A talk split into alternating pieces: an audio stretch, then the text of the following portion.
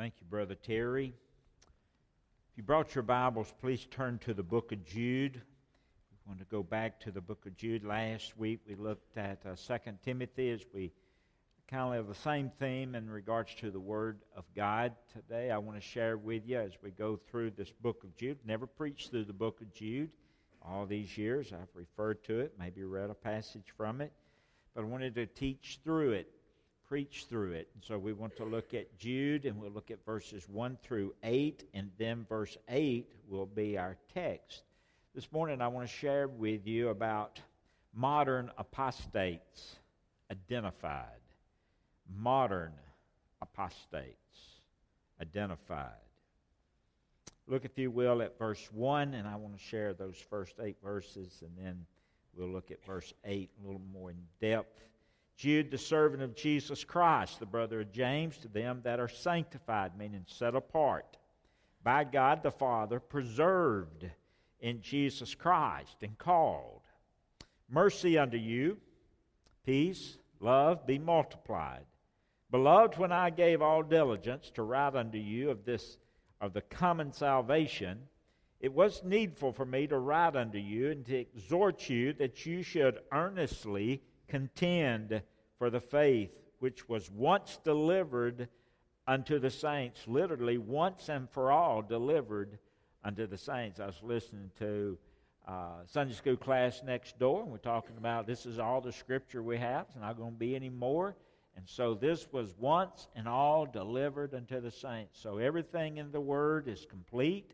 Don't expect any new revelation coming from anyone else. If you do, be leery of that new revelation because we have what was once delivered unto the saints once and for all. Okay? Verse 4 For there are certain men crept in unawares who were before of old ordained uh, to this condemnation, ungodly men, turning the grace of our God unto lasciviousness and denying the only Lord God and our Lord Jesus Christ I will therefore put you into remembrance, though you once knew this, how that the Lord, having saved the people out of the land of Egypt, afterward destroyed them that believed not. And the angels which were kept not their first estate, but left their own habitation, he hath reserved in everlasting chains under darkness unto the judgment of the great day. Even as Sodom and Gomorrah and the cities of about them in like manner, giving themselves over to fornication and going after strange flesh, are set forth for an example, suffering the vengeance of eternal fire. Likewise, also, these filthy dreamers defile the flesh, despise dominion, and speak evil of dignity. About three years ago, I mean, about three weeks ago, I'm sorry, I began preaching kind of a series of sermons through the book of Jude. It's a very small book. You've noticed only one chapter has 25 verses. And if you remember, about three weeks ago, we dealt with verse 1 through 4, and I preached a sermon entitled Contending for the Faith. And the essence of that sermon was that Jude warned the early church, and he warns us today that godless men, had slipped into, had slipped in, had crept in, had slipped into the body of Christ with the express purpose of number one, to change the grace of God into the license of immorality. And then, secondly, they also sought to teach against the sovereignty of God. The point Jude is warning the church is that Satan is attacking the church from within to destroy the church by seeking to destroy the foundation of the Word of God. So, this is all about the Word of God. Satan wants to take down the biblical foundation of the Word of God. Therefore, beware of the apostate or the apostasy and the word apostate or apostasy simply means turning from the truth. Turning from the truth. An apostate or apostasy is someone or group that turns from the Word of God. Now, remember, an apostate claims to be a Christian, but they're not. They profess, but they do not possess Jesus Christ. They know the truth, but they haven't acted upon the truth. They know the truth, but they refuse to act upon the truth. They are in the church to perform an inside job, and that's simply to destroy the Word of God. Therefore, we must, Paul says, or Jude says, we must contend. We must fight for the faith.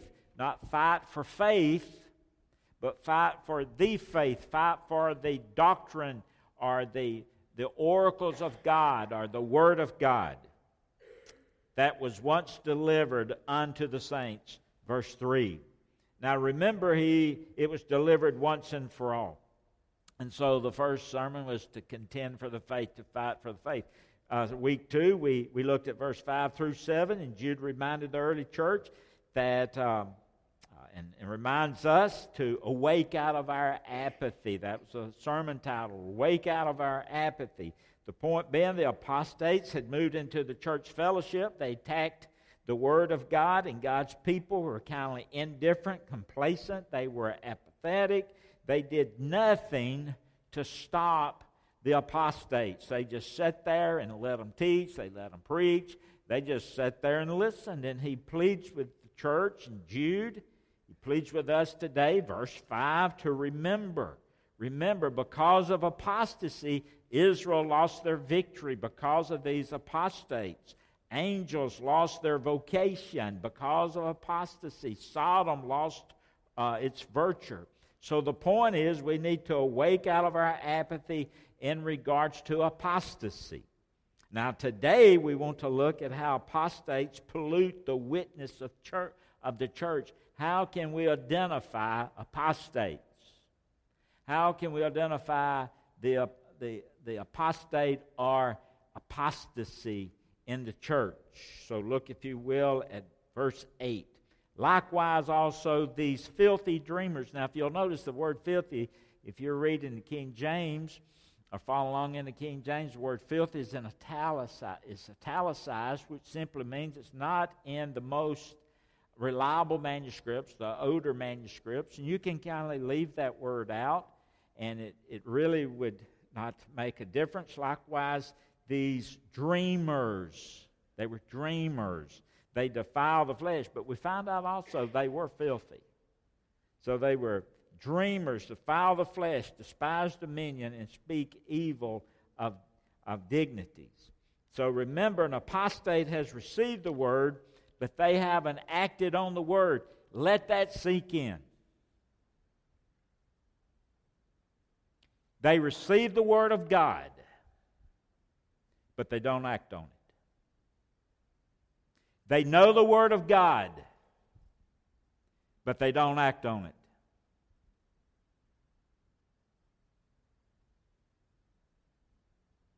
So, first, an apostate is someone who turns from the Word. Secondly, someone who seeks to add to the Word, change the Word, seek to destroy the Word. And when I mention the word, the doctrines of God, the oracles of God, the commandments of God, it's about obeying the word. The Christian obeys the word, the apostate rejects the word.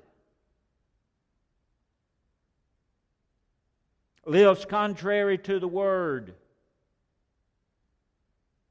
Meaning, Jude predicts in, in verses 8 through 11, he, he prophetically, prophetically predicts, uh, prophetically meaning he predicts what we can expect to happen in the latter days, the times that we're living right now. He says, Be aware, this is what's going to happen in the latter days. And listen, I'm becoming, I'm becoming more convinced every day that I live that only a genuine, a genuine, some would say genuine, but I'm convinced only a genuine spiritual revival can avert the judgment of God on our nation simply because we have turned from the Word of God. Apostatized from the Word as a nation. Therefore, the words of Jude should really be of an extreme importance to us as believers. We better discern apostasy when it raises its, its destructive head, and we should be aware when that happens where we can contend for the faith, the Word of God, to fight for the Word of God. So this brings, to us, brings us to the question how do we recognize an apostate today? How do we recognize that? What are the characteristics? Well, Jude prophesied that during the last days, the apostate will do two things. The first thing is to pollute the witness of the church through immorality, subordination, and irreverence. That's found in verse 8. We're going to talk about the immorality part today. We'll deal with probably insubordination and irreverence. Maybe we can get both of those uh, soon. But they will do two things. First, they'll pollute the witness of the church. What does that mean? Makes church none avail. The witness of the church none avail. If you have a bunch of apostates in the church and you go out in the neighborhood and try to witness, you're going to really, those apostates are really going to hurt the witness of the church. Especially if they're living immoral lives. And then they're going to pervert the worship of Christ through mode, through motive, through manner. And that'll come next week, perhaps. But notice verse 8, if you will. Verse 8 says, Likewise also these filthy dreamers defile the flesh.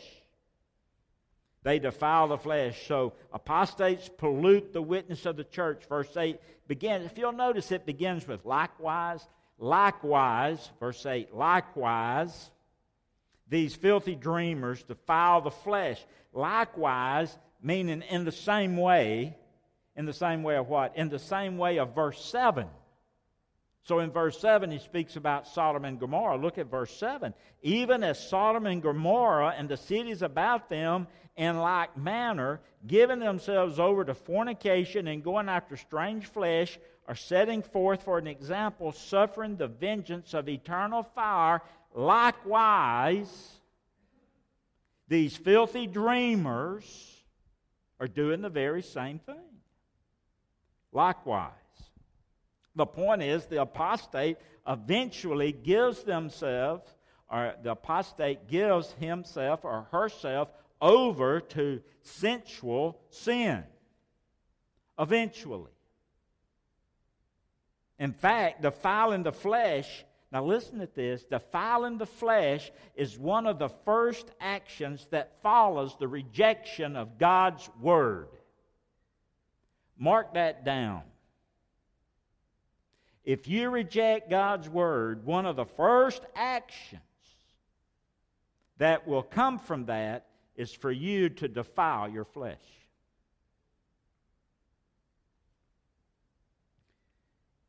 Remember verse 4. For there are certain men crept in unawares who were before old ordained to this condemnation. Ungodly men turning the grace of God into sensuality, lasciviousness, and denying the only Lord God and our Lord Jesus Christ. Denying the flesh. So they've slipped in, they've secretly slipped in to turn the grace of God into a license of immorality. Because I have the grace of God, then I can do this, this, and this, and that's fine because I have the grace of God on my life. They've turned the grace of God into immorality. Now, make a note. Only the Holy Spirit within us can stand against our own fleshly desires.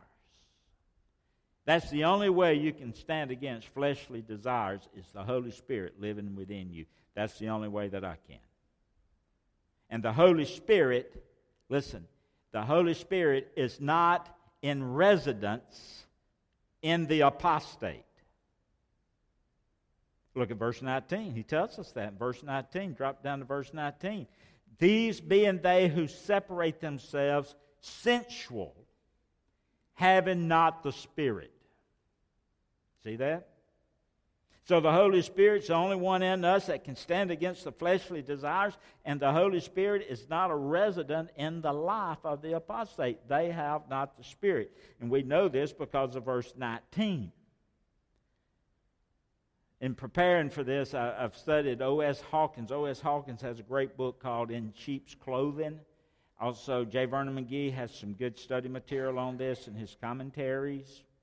Uh, John Phillips, one of my favorite, but apostasy, O.S. Hawkins says in his book In Sheep's Clothing, he says apostasy and fleshly sins are genuinely linked together in Scripture. Where you have apostasy, you have sexual sins.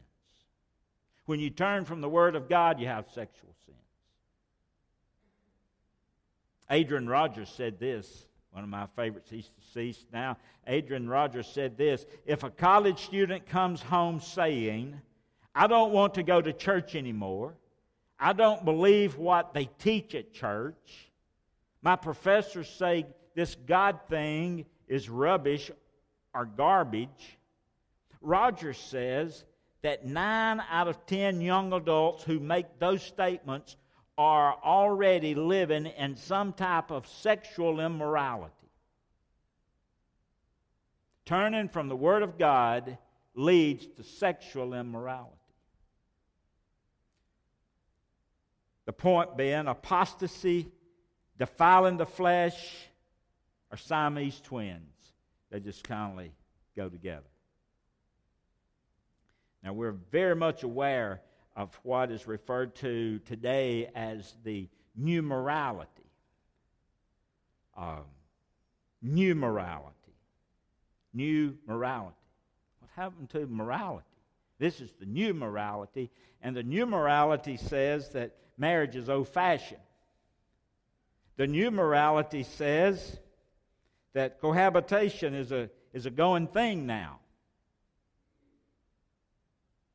The new morality says it's all right to have a marriage contract and no need for a covenant relationship like God intended.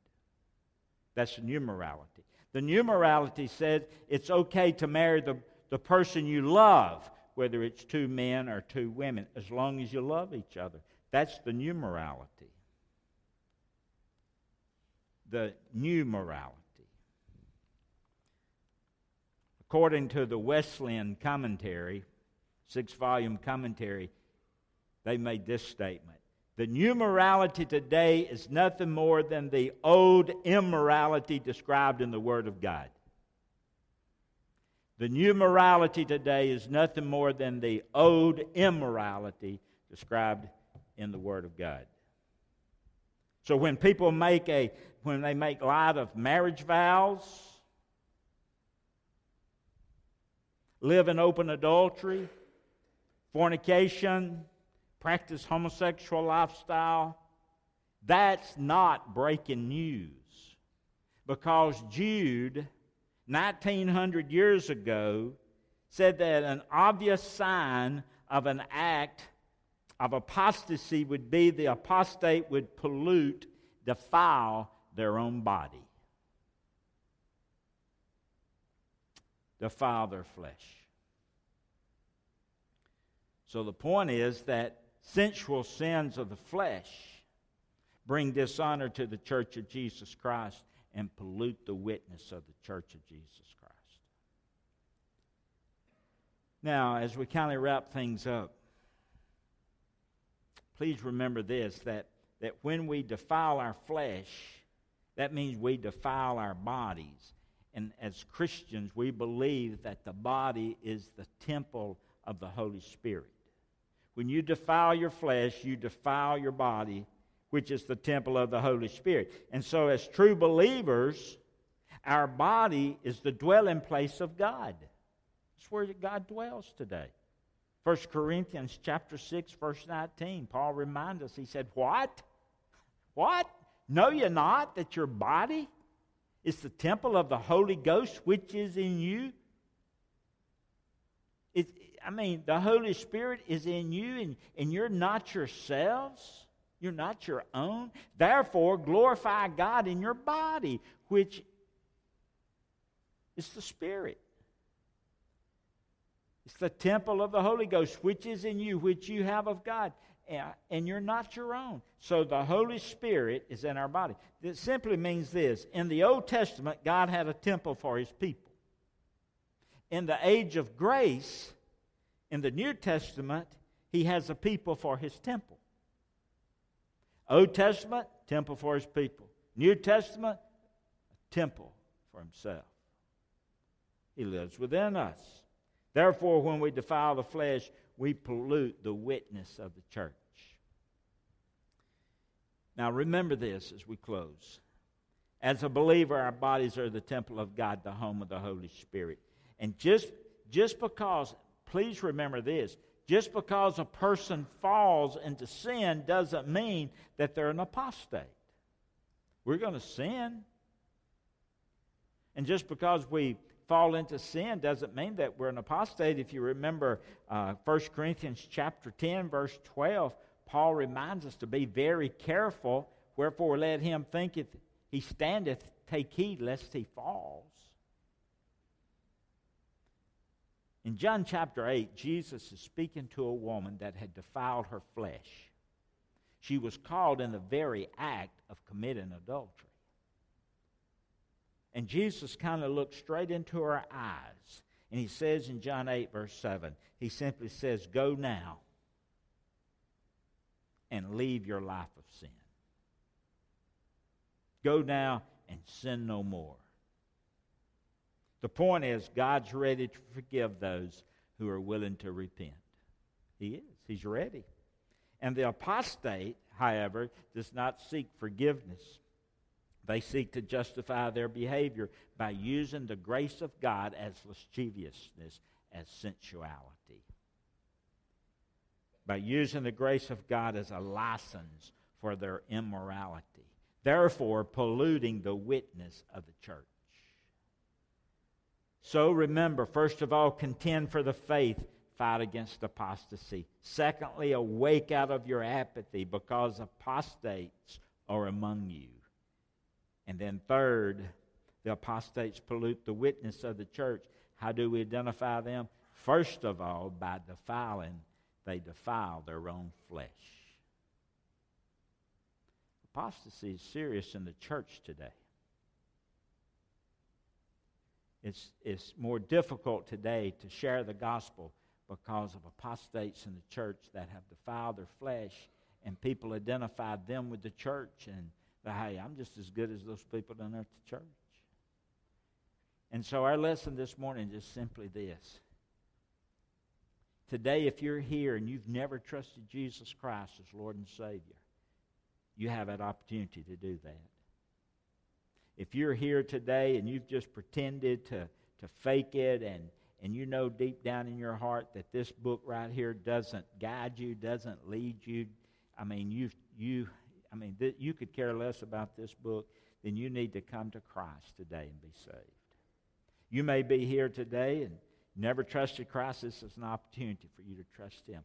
You may have, you may have, we use the word backslid and, and, and had have fallen in some way in your Christian life, God's ready to forgive.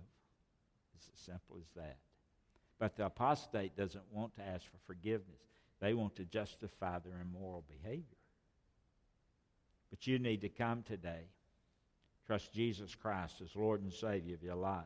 Whether you're an unbeliever or whether you've had the Word, you've been exposed to it, but you've rejected it, you need to come today and truly accept Jesus Christ as Lord and Savior of your life. You need today to examine your life and say, Lord, if I die today, I want to know for certain that I have a home in heaven. I want the, the word to be a lamp unto my feet, a light unto my path. I take it serious, Lord, when you say that I'm to obey your word. I'm going to obey your word. Jesus said this Not everyone that says, Lord, Lord, shall enter the kingdom of heaven, but he that doeth the word of the Father. You say, Brother Samuel, you saying that we're saved by doing good works? I'm not saying that. I'm saying that the Christian has a desire to obey the word of the Father. And if you don't have that desire, you need a checkup this morning to where you truly placed your faith and trust in. Let's bow our heads for a word of prayer. Heavenly Father, thank you for speaking to our hearts today. Thank you for the book of Jude that reminds us, Lord, that we are not to, to uh, stray from your word, that we're to be faithful to your word, to obey your word, to be obedient, to do what it says. And Lord, to, uh, to know, Lord, that you expect that out of us, Lord. And that's part of our sanctification, growing in Christ, becoming more like you. And so, Father, I pray for every person here today that's a Christian that will strive, Father, to obey your word. Thank you for your forgiveness, Lord, when we mess up, that we can come to you and that we can seek forgiveness. And you tell us in your word that you will forgive us and you'll cleanse us from all unrighteousness. And so today, Father, I pray for every person here. For those who have never trusted Christ, seriously trusted Christ, I pray today they'll come trust Him as Lord and Savior of their lives. Thank you for what you're going to do today uh, as we're faithful to what the Holy Spirit's leading us uh, in the decisions that we make. In Jesus' name.